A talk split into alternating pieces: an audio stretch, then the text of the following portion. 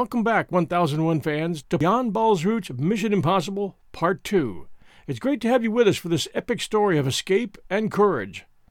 The Nazis had a tight grip on Norway by 1943, and the Allies were trying every way they could, with the help of Norwegian men who had either escaped the Nazis or were away from their home country when the Germans rolled in and occupied it.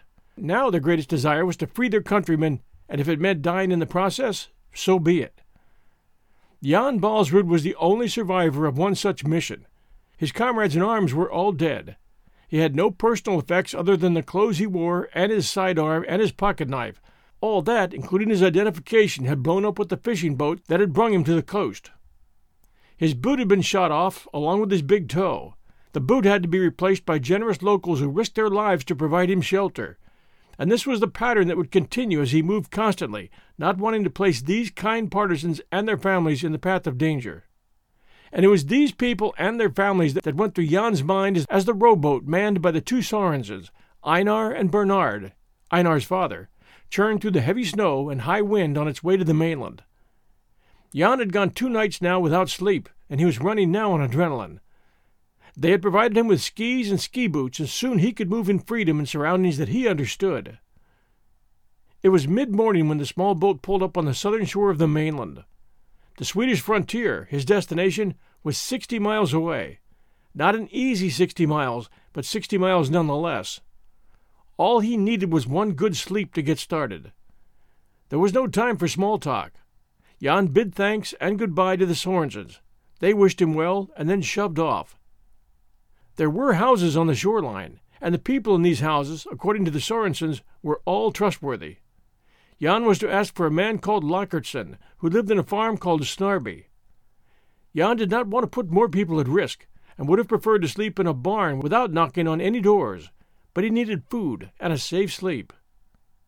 He approached the house, found a door, and turned the handle, which opened. There was no barking dog. He felt like a prowler, and then realized the irony of surviving all that he had survived, and then being shot in someone's kitchen as a burglar. Upstairs, Fru Lockertson heard something downstairs, shook her husband awake, and he silently went down the stairs and confronted Jan. Lockertson was a big man, big like a polar bear, and he looked big enough to Jan to be able to crush him if he wanted to. Jan instantly introduced himself and told Lockertson his story, but Lockertson was staying suspicious and kept asking questions. Jan was extremely tired, and now he was doubling up on his words as well, and having trouble speaking accurately and coherently. Lockertson knew that Jan had landed from the Sound, and the Sound was controlled, every inch of it, by Germans. This could be a German deserter wearing a Norwegian naval uniform. The back and forth between the two continued for an hour, at which time Jan was literally too tired to speak any more, his strength and endurance was gone. He sank down on a rug in front of the kitchen hearth, and the last words he heard were those of Lockertson saying, Okay, you can stay till half past five. It was now somewhere between 3.30 and 4 a.m. Lockerson spent the next hour pacing the kitchen floor, trying to figure this thing out. He searched Jan's pockets, at least the ones that were exposed, but found nothing. At 5.30, true to his word, he shook Jan awake. That took some time, because Jan was in a deep sleep. When he did come out of it, he did so with a start, drawing his gun and covering Lockertson. His mind was somewhere between a past intense dream and the present reality, in a room he didn't recognize, with a bear of a man standing over him. Then his mind snapped fully into reality. He looked around the kitchen, remembered who this man was, smiled, and put the gun back in its front pocket on which he had been sleeping. You can't lie there all day, said Lockertson. My wife will be cooking. But I have decided you can stay up in the loft, and then we'll see how we can help you from there. He didn't have to say it twice. In five minutes, Jan was in the hayloft where he slept till midday. Then Fru Lockertson and her daughter fed him and spoke with him, and all suspicion melted away. The sleep refreshed his mind and body, and soon he was locked in strategic discussion with Lockertson and trying to get a clearer picture of what was required to reach Sweden. Lockertson had good advice. He wanted to take Jan and his motorboat to Ullsfjord, and then Lyngenfjord, where he could pick up a road, entirely snow covered now, which would work to his advantage, and which would take him toward the Swedish frontier. But the entire area held the risk of Germans. There was no way to avoid them. There were more Germans in Norway now than Norwegians. Jan finally agreed to the boat ride, although he thought he had sworn off any more travel by water. But the water route would save him 20 miles of travel, so he agreed. They stayed inshore and made it safely to the mouth of Kjosen, where, in the distance, he saw endless high mountain peaks over which he had to travel. And it made him happy to know he was finally on his terrain. He was an expert skier and climber, and he liked the high country. He bid goodbye to Lockertsen and wished him well, locked on his skis, and began his journey. It was a few miles from a village called Lyngseidet. Today, Lyngseidet, population 819, is a very small but quaint Norwegian village, known as a popular quick stop for cruise ships. The Laplanders, fur covered tribesmen who follow the reindeer herds, come there for supplies and are known to pose for photos during the tourist season.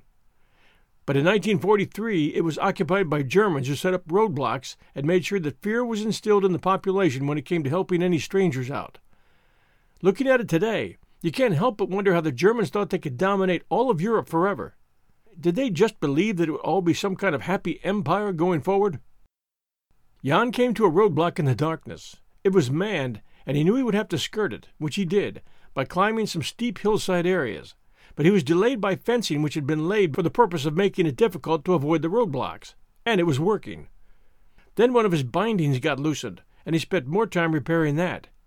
When he finally reached the road again, far beyond and out of sight of the roadblock, it was daylight. He approached the edge of the sleepy village in the early morning, rounding a rocky bend at full speed. At full momentum on his skis, and running straight through about forty German soldiers who were carrying their mess tins, their shirts half open, they saw him coming and opened a path for him, probably thinking he was delivering mail or had some other purpose being there. Jan still had a Norwegian mariner's uniform on with a flag and Norway printed on it, but they were either too sleepy, and he was moving so fast that they didn't see it. He took a quick glance back and saw that no one was looking at him. At the other end of the village he ran a roadblock, and this time they fired some shots at him which missed, and soon they were in pursuit. But he was a master skier, and they had no chance of getting close enough for a shot. Now began the climb, from water level at the village toward the distant peaks, and he had made it to about 3,000 feet in three hours. How do you climb on skis? You pound your way up. The Lyngen Alps in the distance were 6,000 foot high peaks. About six hours later found him 20 miles from where he had started. It had been difficult, but nothing he couldn't handle, and the weather had been good. But now it was turning. The sky darkened, and soon a heavy snow began to fall. The snow was blinding, and it slowed him down terribly. His visibility was now limited to about six feet. It was getting dangerous fast. This was a land of deep gorges and precipices. He had no choice but to keep moving, but moving in the wrong direction could easily send him over a cliff. There was no way of telling which direction he was heading save one the wind. He had to keep the wind on his right, he knew, and had to pray that it hadn't and wouldn't shift direction. The right side of his body soon became coated with ice, and his hair and beard became matted. His right hand grew numb. After hours of moving, he began to doubt the direction of the wind. Without it, he was lost. At one point, he stopped and tried to dig himself down into the snow in an effort to ride out the storm. But as soon as he did, the bitter cold attacked him, and he knew that to stay unmoving in a hole could kill him. It was die in a hole or die trying to keep moving against the storm. By the end of the day, he was just moving. If he went over a cliff, then that was God's plan for him. He felt himself going downhill now. Every so many steps now, he would make a big snowball and throw it in front of him to see if he could hear it land. That way he knew he wasn't walking over an edge. Finally, he spotted a huge dark shape ahead of him, and for a moment he thought he'd found a house. But it was a rock, a huge rock, and there was a space beneath it. He climbed in and fell asleep from exhaustion, no longer wondering if he would wake up.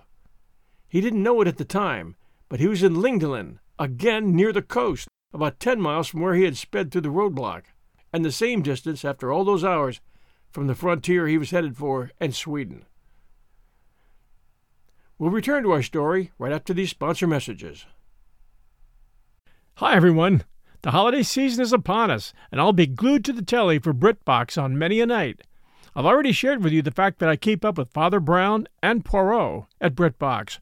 I also check out their new stuff, like the new series Archie, which tells the story of Archie Leach, otherwise known to millions of filmgoers as Cary Grant.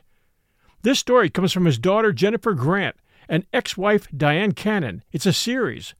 The performance of Jason Isaacs, who plays Cary Grant, is top notch. I highly recommend it. You can only find it on my favorite TV, BritBox. Sign up to BritBox today to stream Archie and other fan favorites today from any device. I have a special limited time offer for my US and Canadian listeners.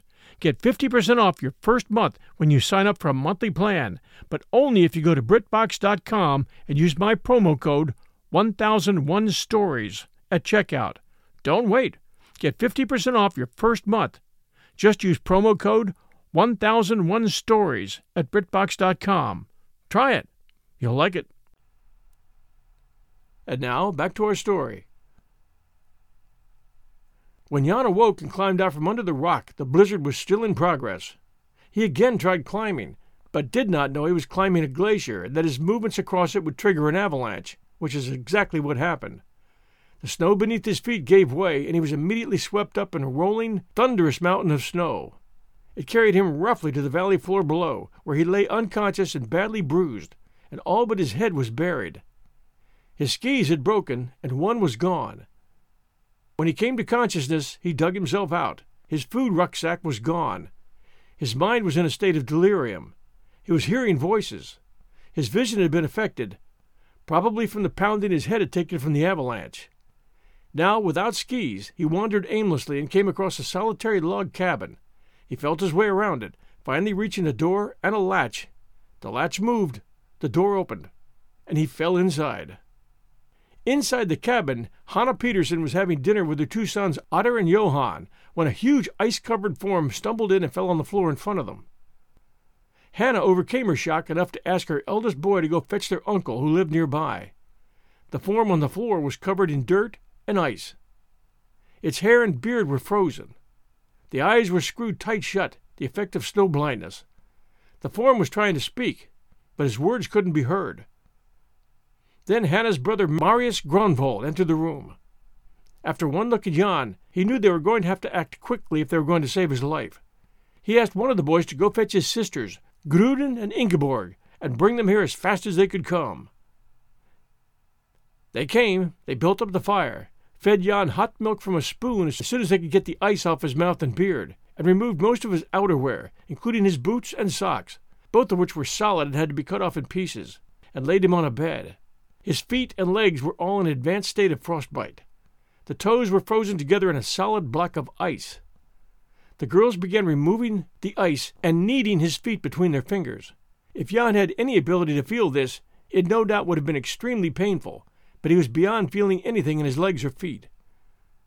Throughout this process, Marius was trying to determine if Jan was friend or foe. Marius had heard about Toftegård and expected that this was a Norwegian. At one point, Marius sent the women out of the room and bent down to Jan's ear, saying, Listen to me. If you're a good man, you've come across good people. Now speak out. And Jan summoned all his strength and told Marius his story. Marius answered, don't worry, we'll look after you. Go to sleep. Jan asked him his name and asked where he was.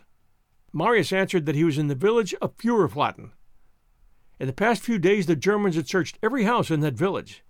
They said they were looking for radio sets, but now it was obvious they were searching for this man. Harboring him would mean prison and torture for these families, but Marius and his family were all patriots. He was the leader of the local resistance, or what there was of it. They were cut off from the outside world here. The Germans had taken control of all means of communication. To be in the resistance here was really only saying you were part of a patriotic club. You had no dynamite to blow up tracks, no weapons to snipe the Germans with. You just waited. But now they could do something. They were all putting their lives on the line to harbor a fugitive, and none of them had any doubts that they were doing the right thing. Again, pure luck and good people had saved Jan. The women spent the entire first night working on his legs from the knees down, trying to restore circulation. By morning, Jan woke to extreme pain in his feet. Hard to handle, but a good sign that he would survive. For about a week, Jan had begun to see light again and feel his feet and legs. He could not stand, or obviously walk, but his health was improving and his mind was clearing. The two families that had taken him in had been coached by Marius not to talk to anyone, because to do so could mean death or prison for all of them. By April 12th, a gradual warming was coming. More people were moving about, and soon the Peterson farm would be bustling with relatives and people. It was time to move Jan to a more secluded spot. The problem was that he needed to be carried on a stretcher, which people would see. And there would be questions. And he would need care, food, and water until he could support himself. Marius devised a plan to move Jan to a remote, abandoned farm called Rebdal, on which stood a tiny log cabin.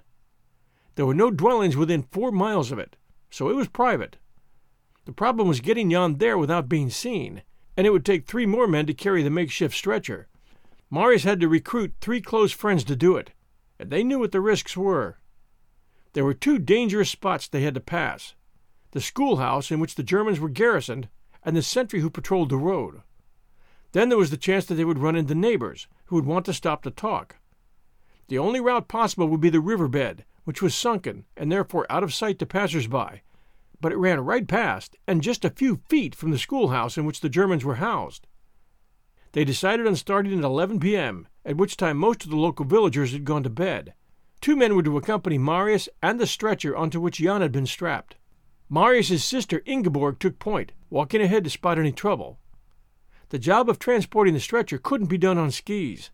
To these Norwegians, Moving anywhere without skis this time of year was like a cowboy going without a horse.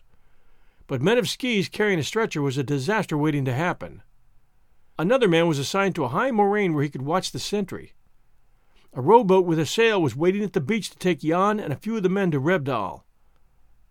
The group started out by climbing straight down to the riverbed with the stretcher, and when they reached it, they stopped to rest. They started down the channel toward the schoolhouse. Then, crouching low, just beneath the beams of the yellow lights that flowed out through the schoolhouse windows. They passed quietly as they could with the snow crunching below their boots and the sound of their breathing, and the schoolhouse, with about forty armed Germans inside, fell behind them. Ingeborg had been watching the sentry ahead of them, and she appeared in view and had signaled to them that the sentry was now at the furthest distance from the bridge that he was going to be. At the same time, they saw a tiny spark from a match that the hilltop watcher had lit, signaling the same message. They then scrambled across the road and made it down to the beach and the rowboat. Then Marius and one close friend loaded Jan onto the boat, and they started off toward the distant peaks that showed the direction of Rebdal. When they arrived, it was indeed a long, deserted farm with a tiny cabin less than twenty feet from the beach. They carried Jan in and laid him down on a bunk, placing a paraffin stove next to him along with food supplies. Marius promised that he would be back to check on Jan in a few days, and then they left. Jan slept peacefully the threat of being discovered now the last thing on his mind. When Marius returned to his home, he was worried about Jan. He had a long way to go before he could make it the next twenty miles over the mountains to Sweden. If he, Marius, were arrested, Jan would starve to death. Three days later, Marius arrived at Jan's new cabin, which he nicknamed Hotel Savoy, bringing food, and Jan was upbeat. They talked, and Jan showed Marius how he had made cigarettes out of the moss he'd picked away from the walls of the cabin. Marius promised he would try to find a real cigarette, but he also knew that cost money, and money was something that few people had in those days. When he left, he promised he would return in three days. Almost immediately after Marius left, Jan's feet started turning gray, and they began to hurt. It wasn't hard to tell if the pain he had now felt for a long time was increasing, but when his feet turned dark and the pins and needles started increasing, he knew he was in trouble. In the coming hours, the pain increased in his feet, then legs, and then spread to his body. He tried every position he could think of to ease the pain, but nothing helped. On the second day, he removed the boots and blankets from his feet and saw that his toes had turned black and that liquid was oozing from them. He had no one to turn to for help. Five long days passed then, with the gangrene spreading. Marius was waiting for a stormy sea to calm down enough that he could row, and he was worried about Jan. Finally, after a week, the sea calmed enough to row, and Marius and two close friends, loaded with food and supplies, made the trip to Rebdal. They approached the hut and found Jan in a near coma. His face was bloodless. The blankets around his leg were soaked with dried blood. Marius was able to get some hot soup down Jan's throat, and Jan was able to talk. Jan explained that several days previous he had tried to operate on himself with a pocket knife, hoping that by bloodletting he could rid himself of the infection. Marius did all he could to fix up Jan and rewrap his feet, but he knew that Jan needed a doctor. He also knew that Jan would never be able to walk or ski to Sweden. Marius then returned home and immediately brought together the members of their resistance group. They had no choice but to risk bringing more patriots into the solution, which now was to get Jan to medical care as soon as possible. But there just was no easy way to do that, and the only place it could be done would be in Sweden, which was a neutral country. One man pledged as much money as was needed to help Jan. Another had a connection with the Lapps, previously mentioned, a nomadic tribe which knew every pass and way through the mountains because their lives on migration took them regularly to Sweden and Finland. They were the only ones that could get Jan to a hospital. They had reindeer trained to draw sledges, and they all lived and moved beyond the reach of the Germans, who for the most part ignored them. The plan was set to meet in a hamlet called Mandal and pass Jan to the Lapps, who would transport him to Sweden. But first Jan needed to be carried up the 3,000 foot high peak at Rebdal. There was no other way. This would require the efforts of four Norwegian men, Marius and three associates, who were excellent mountain climbers and could do so in the worst weather conditions possible.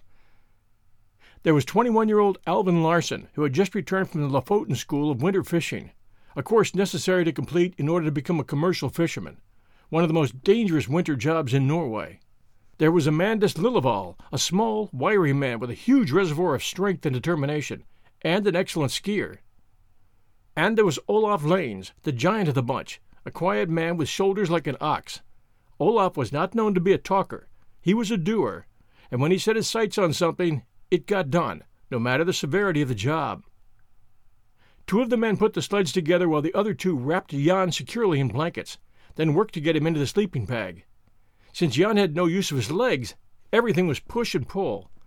Then they put him on the sledge and lashed him securely down with ropes, keeping in mind that there would be moments when his body was hanging vertically from the side of a precipice and he was being pulled upward with the sledge by the four men above. Today, anyone would think it not only crazy, but impossible. But war creates unusual solutions to problems. The path of ascent up the slope was filled with every drawback you could imagine, from thick birch trees that made uphill movement with a sledge almost impossible, to sinkholes formed from old rotted wood and forest floor. Jan was in severe pain often, and spent most of the ascent unconscious, from having blood rush to his feet when he was being dragged up head first, and then when they switched to feet first. All they could do was pray that when they reached the top and handed him to the Lapps, that Jan was still alive.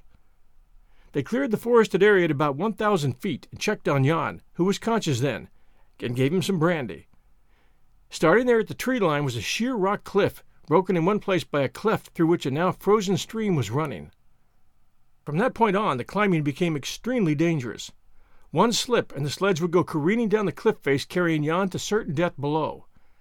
And at one point, someone did slip, and in just that split second, the sledge shot downwards.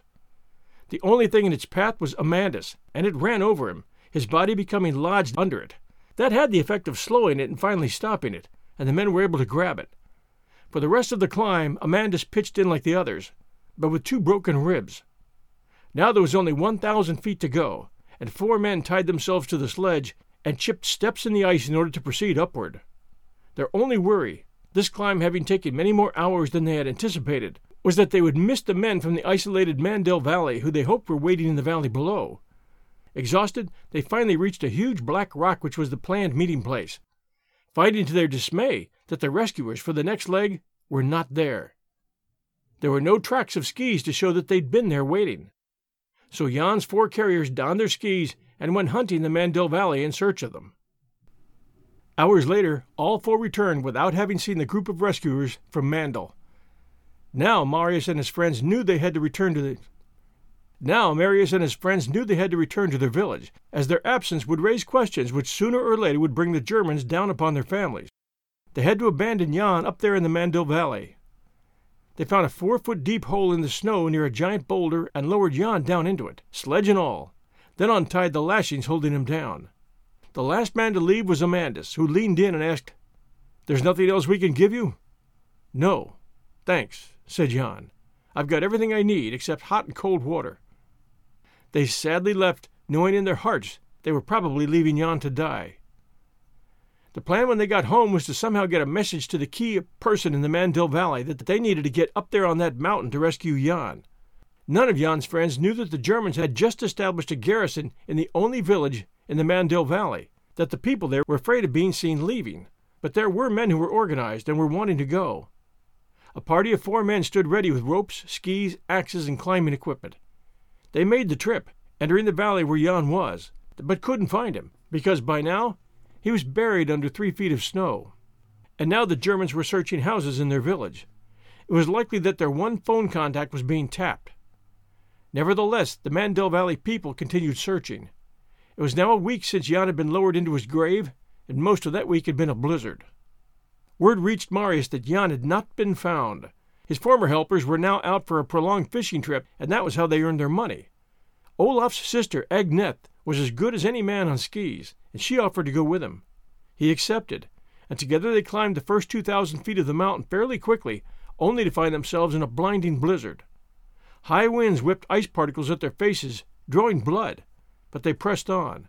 They made it to the boulder where Jan was, and it was now obvious why the Mandel men had not seen the hole. It was buried in snow.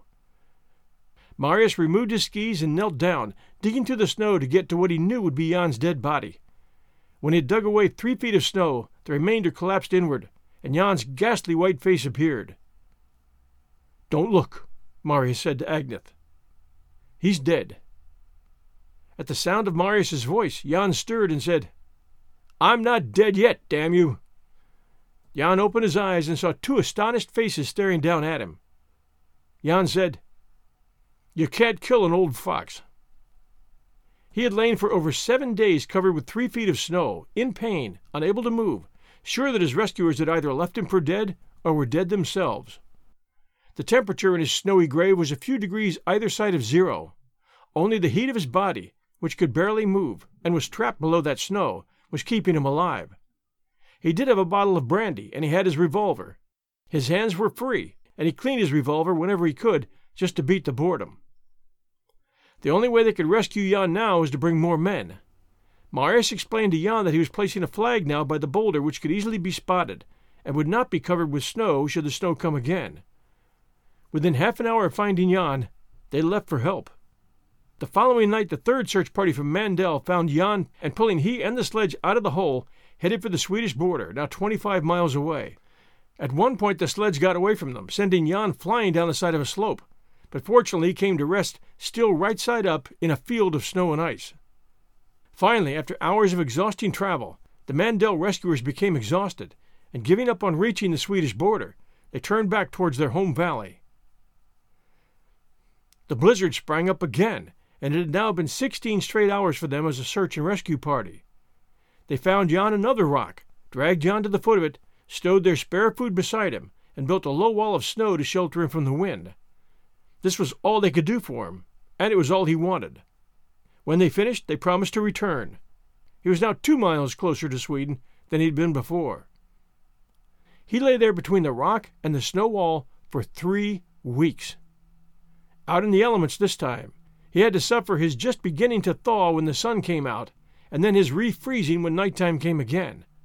The only reason he never got pneumonia was because germs can't survive on those cold plateaus.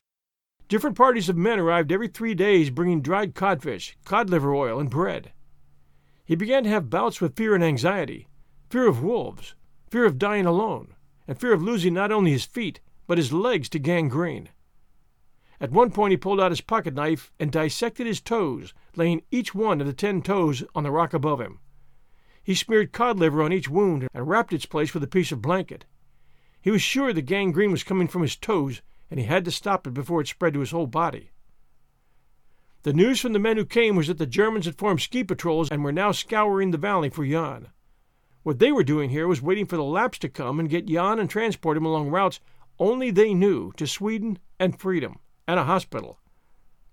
Jan was weakening, though, which was no wonder, considering how long he'd had to suffer all this. So many men from Mandel had now come that the general fear was that the Germans would take the entire village and ship them all to concentration camps. Finally, six Mandel men came to get Jan and transport him themselves. They hauled him out of his tent, went two miles, hit another blizzard, and turned back, leaving him back where they'd found him. Finally, Jan decided to just kill himself, but found his fingers were too weak to pull the trigger. He was in bad shape. Finally, more rescuers moved him to a cave, and he lay counting drops from the cave ceiling and going out of his mind, while his visitors brought rumors of the Germans and of the so far as yet uncooperative Lapps, who had shown no willingness or courage to help. Then one day a Lapp had made a firm promise, after demanding a ransom of brandy, blankets, coffee, and tobacco, only if someone else could haul Jan up to where his reindeer herd was located on the plateau. But Jan didn't want to leave the cave. A great place to die, he was thinking. It was certainly better than spending weeks buried under four feet of snow, or in a snow shelter next to a boulder. When they hauled Jan out of the cave on his sledge, his body weight had dropped to 78 pounds. Eight men had volunteered to move him and his sledge. One of the men had promised tobacco, but didn't bring it. Actually, tobacco was a very scarce resource under German occupation. Jan, restless and irritable, and always in pain, blew up at the man. For four days and nights, Jan and his sledge, sometimes with men around him, sometimes deserted, waited for the Lapp who had taken the bribe, but who never showed. One day, and he had no idea which, he found himself in a herd of reindeer with a Lapp standing over him, staring. Two more of them untied Jan from his sledge, and they loaded him onto a larger sledge. There was a jerk, and his sledge began to move. All Jan could see was the butt end of the reindeer that was hauling him. They were in a herd of about 500 reindeer. That night he heard shrieking from the tents and wondered if they were killing each other, until one came out of the tent holding a brandy bottle and handed it to Jan, encouraging him to take a swig. It was the first feeling of life he'd had in weeks. He took one swig and tried to smile. Days later, the Lapp stopped at a point overlooking a lake. Although they had shared not a word in common, one Lapp pointed at the lake and said, Kilpisjärvi. And Jan knew that word. He knew that it was a lake, and he knew that lake was in Sweden. They had finally made it. Almost. Right at that moment, the echo of a rifle shot broke the silence, and the Lapps turned to see a German ski patrol headed their way firing from a couple hundred yards away, out of range at the moment. The Lapps waved their arms at them as if to say, Don't shoot. Jan screamed at them to move the herd toward the lake, over the border. Then he pulled his pistol and pointed it at them, and he waved that toward the lake. Move! He shouted. After a moment of indecision, the Lapps moved, surrounded by the entire herd, toward the lake, and fast. Snow was flying from their hooves, the Lapps on the skis keeping up with them as they ran. Somehow Jan made it to Sweden, although what happened after the German troop attacked and they fled toward the lake was not clear in his memory. Jan awoke in a Spanish hospital and had been there for a week before he was able to talk to anyone. The doctors asked who had amputated his toes, and he told them he had done it himself. They said if he hadn't, he would have lost both his feet, which they were able to save. And they agreed. As he recovered, he desperately wanted to get information from his British handlers, but because Sweden had remained neutral, the hospital as well as communication sources were compromised, and he didn't want any of the people who had helped him to become known, so he kept his story quiet. Finally, he shared all he could remember with the secretary in the Norwegian embassy. There was no one back in England that he could talk to. The men managing and training resistance fighters didn't need to hear his story, which is more like a bad dream of a failed mission than a story. He threw himself into army training, learning again how to walk and run without losing his balance, and getting himself fit again to go back to Norway and fight. No retribution ever came to the people who had helped him. And by the time David Howarth wrote the epic book We Die Alone, old Bernard Sorensen was 82 and still going strong. Marius and the men of Furuflatten village formed a partnership and started a building company after the war. Marius married Agnes Lanes, and they built a new house by the side of the old log house to which the frozen Jan had stumbled years ago. Jan was sent again to Norway as an agent and was on active duty when Germany finally fell and the rejoicing and retribution began in earnest. For patriots will always be honored, and traitors will always be punished. Jan married an American girl named Evie, and they lived in a house in the pine woods on the outskirts of Oslo. To walk by this house and see him working in his yard, you would never guess he was one of the many unsung heroes of World War II. Thanks for joining us, everyone, at 1001 Heroes, Legends, Histories, and Mysteries podcast. Please do share our show with others. We appreciate it. And please do stop a moment and send us a review, especially you Apple listeners. Reviews help new listeners find us, and we appreciate them very much. If you'd like to support our show, go to patreon.com. That's P A T R E O N dot com forward slash 1001 Stories Network And for about the price of a blended cup of coffee monthly, you can help support 1001 Network and all our shows going forward. Ad, and you'll get a bunch of ad free episodes as well as early bird episodes for joining, depending on what level you pick.